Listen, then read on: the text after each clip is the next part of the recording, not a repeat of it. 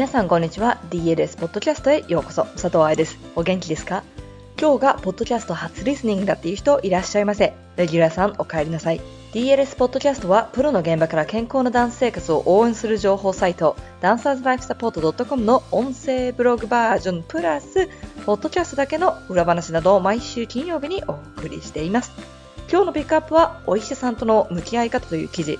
この前ね生徒の一人がお家の階段から落ちて結構な捻挫をしたんですよ。それで彼女が最初に言ったのがお医者さん。なんでピジオじゃなかったのかっていうのはまあ置いといて、普通のお医者さんに行きまして、そこで松葉杖をもらってきていました。捻挫の状態にもよりますが、彼女くらいだったらテーピングをしてもらって、2、3日したら体重をかけて歩いた方が実はいいんだけどね。なんていう文句を言いつつ、お医者さんに何を言われたのかを根掘り葉掘り聞きまして、ダンサー用にその言葉を通訳したり、それは古い知識だからって変更したりなどといろいろお話ししました。そんな会話の中で思い出したのがこの記事。ということで2015年にタイムスリップして本文に行ってみましょう。ダンサーの怪我、お医者さんとの向き合い方。この前バレエ学校の中間試験が終わりました。ご存知のように私の働いている学校は小さい子供たちは習い事のようにバレエに通い、12歳くらいかは本格的にプロを目指す子たちが2グループ、ハーフデイプログラムと呼ばれるグループ。そして日本で考えられているバレエ留学の王道になっている毎日踊り続けるのが14、15歳以上の子たちでフルタイムのグループと分かれています。今回試験があったのはハーフデイプログラムから上。今年は体づくりにより一層力を入れているので怪我が少ない試験となりましたがそれでもあるのが病気もしくはレッスン外の怪我。今年の初めから魚の目が炎症を起こし靴も履けないくらい腫れ上がった生徒とか急性盲腸試験直前に豆の炎症をほっといて骨まで感染してる疑いがあると言われちゃった生徒。とまあある意味こうなっちゃったらどうしようもない怪我病気などがありました。盲腸の生徒に予防だとか 筋トレだとかを言ってもどうしようもないようにまた魚の目が腫れ上がった子にトーシューズの履き方を話しても仕方ないように病院に行かなきゃいけないとか除去手術をしなきゃいけない場合私たちダンサーはどうしたらいいでしょうか？上のケースでわかるように最初に魚の目ができた時点もしくは丸目が潰れた時点でどうにかすりゃいいんですが練習を休みたくないんだっていうダンサーだったり今まで豆なんて普通に治ってたからなんて甘く見てる生徒もいるわけで。でもその気持ちわかるでしょ？豆が潰れるなんて日常茶飯事だしね。今日はそのような病院に行かなきゃいけない時に何を気をつけたらいいのかっていうのを考えてみました。除去して治るんだったら除去しよ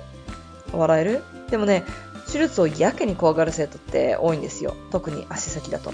これは三角骨除去とは違うレベルの話なんだから使い方を直したら感染がストップするかといったらそうはしないよね。私も三角骨除去手術が失敗して神経が死んでしまった生徒のリハビリを今している途中だからその気持ちはとってもわかるんだけれども虫歯を放っておかないのと同じように盲腸は放っておきません。腫れ上がった指先はどうにかしなければいけません。他の方法があるのかを聞いておこう。怪我や病気によっては他の方法なんていうのがある場合もあります。それも聞いておきたいよね。例えば魚の目の子はクリームを塗ってその辺りの皮膚を柔らかくするっていう手もあったりとかそこを切り取ってしまうなんていうオプションなんてもありました。もちろん腫れをコントロールする抗生物質を飲みながらね。その時にどっちの方が早く復帰ができるのかを聞いていきたいところです。クリームは手術しないから安いけれど時間がかかるかもしれなくって手術はその後どれくらい動けなくなるのかっていうのも知りたいけどまあ早くは治るとか。そういう部分のメリットとかデメリットをちゃんと知っておきたいよね。バレエを知らないお医者さんでもテニスみたいに長時間動いてジャンプがあるんですとか毎日足を使ったトレーニングがありますとかって言って説明してみましょう。理解してくれないと嘆かずコミュニケーションすることが大事です。もちろんそこで説明してくれるようなお医者さんが安心なわけだからそういうことを聞いてくれないとか対応がいまいちだったらセカンドオピニオンも欲しいかもしれません。まあ盲腸の場合はそんな暇もないですが。リカバリータイムをしっかり聞こう。どんな手術にも目安となるリカバリータイムがあります。例えば骨折は6週間から8週間で治るとか。除去手術の場合、皮膚がしっかりとくっつく時間というのを聞いていきましょう。そしてそれまでの時間は無理しないこと。また、4週間で治るよと言われた場合、激しい運動が OK なのか、それとも普通の人間の生活が OK なのかというところをしっかり聞いておいてくださいね。リカバリータイムは人それぞれだから定期的にお医者さんに進行を確認してもらうのも手かもしれません。怪我の治りの速さは人それぞれで、目安はやっぱりあくまでも目安だけです。怪我のエリアを休めるイコールレッスンができないわけではないですよ。例えば盲腸の場合、術後お腹をたくさん動かすようなエクササイズはもちろんできませんけれども足先とかを鍛えることはできますよねまた上半身や腕の動きを確認するということも可能。たくさん動かなくてもね。魚の目豆などの足先のみの場合はそれ以外だったら何でもできるわけよ。確かに100%レッスンは受けられないかもしれないけれどできることはたくさんあります。フィットボールに座ってバーレッスンの上半身だけを行うとかフロアでバーレッスンを全てやるとか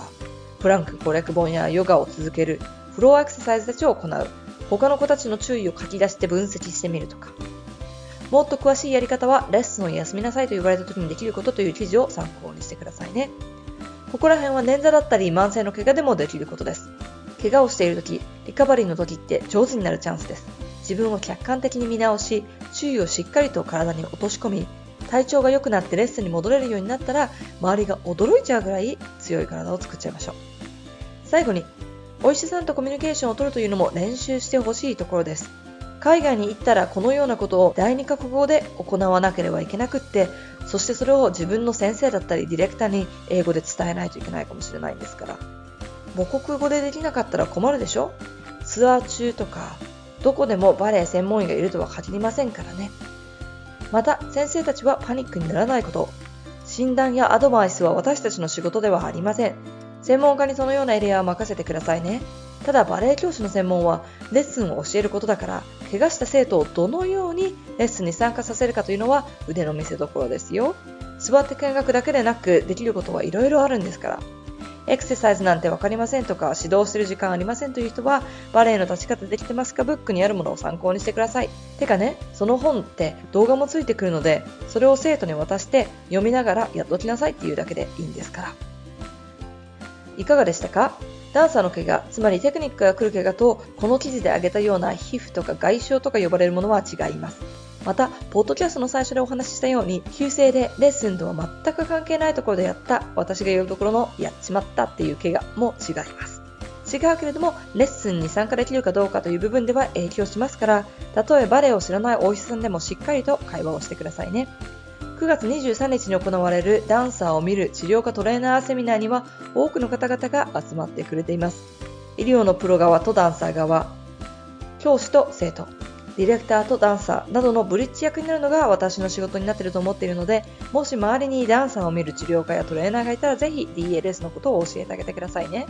また、ご自身がジャイロとかピラティスとかでダンサー向けのクラスをやっているという人も、トレーニングの立場に立つのならば知っておかなければいけないことがたくさんあります。1年に1度しか行われないので、この機会をお見逃しなく。